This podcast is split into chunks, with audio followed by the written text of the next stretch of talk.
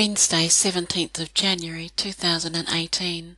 Writers Against Sex Trafficking. I hate this topic, but it's been in the news a lot and it's been on my mind and I need to write about it. The word sex trafficking makes my skin crawl. I've had to take a break from writing this post several times today. I absolutely hate it. I can't comprehend the enormity of it. It's not something a decent person thinks about, but therein lies the problem. For if decent people don't put some thought into it, they'll do nothing, and sex trafficking will continue unabated. It is a hard topic for me to broach, but it is a hard topic for most people. It probably would not be part of my vocabulary if not for the news and the internet. I don't think about it. My friends and family don't discuss it. If I don't think about it, I won't write about it. I'm a writer. I should be writing about it. Writers that are against sex trafficking, that don't write about it, are by default letting the sex traffickers win, and that is not right. It should not be allowed to exist, but it does. It's a scourge on humanity and all that is decent and good, and it needs to be eradicated. There are millions of people trapped in sex trafficking. They're not just numbers or statistics, they're living, breathing people caught in a trap. Most of them are helpless and cannot act for themselves. There are multi millions of minors, children, darling children, living in the seediest, ugliest underside of life. We can't leave them there.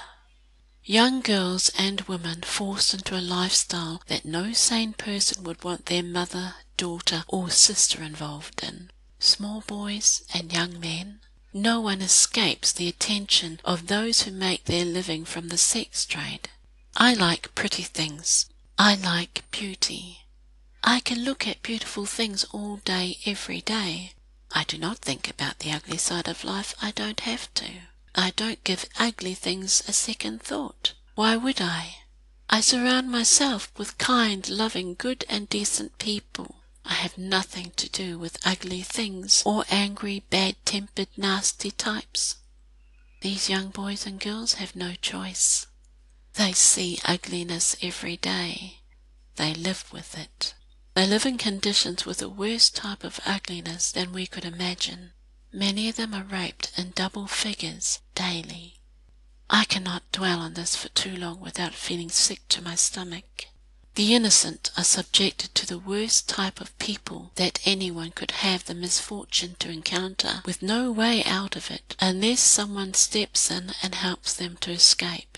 Some were sold into it by a family member or friend. Some were kidnapped. Somewhere in the world right now, someone is being subjected to that lifestyle against their will, and something that was meant to be beautiful and natural has become debased and suffers man's depravity. They need to be rescued. What can I do? How can I help defeat this industry that has grown so rampantly? Being made conscious of it is a start. Not looking away and keeping my gaze averted because it makes me feel guilty or uncomfortable is another writing and addressing it and putting it out to the rest of my community to keep an eye out for it and to let the authorities know. I do not advise anyone to do anything on their own. It is not a case of approaching a brothel or a building. That would not be wise.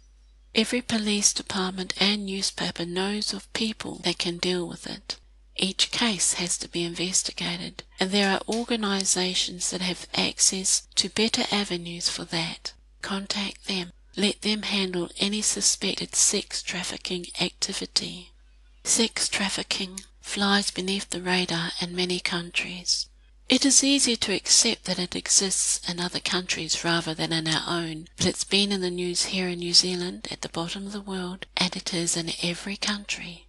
Sex trafficking not only exists, but it's a thriving industry that has a growing demand, and many of its customers are in the Western world the affluent countries.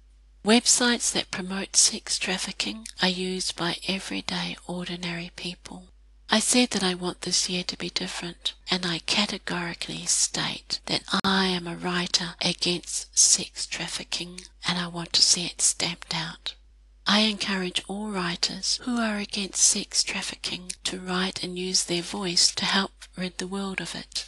Shine the light on it. There is not enough being said or done if sex trafficking is still in the news. Let's shut it down and give them nowhere to run or hide.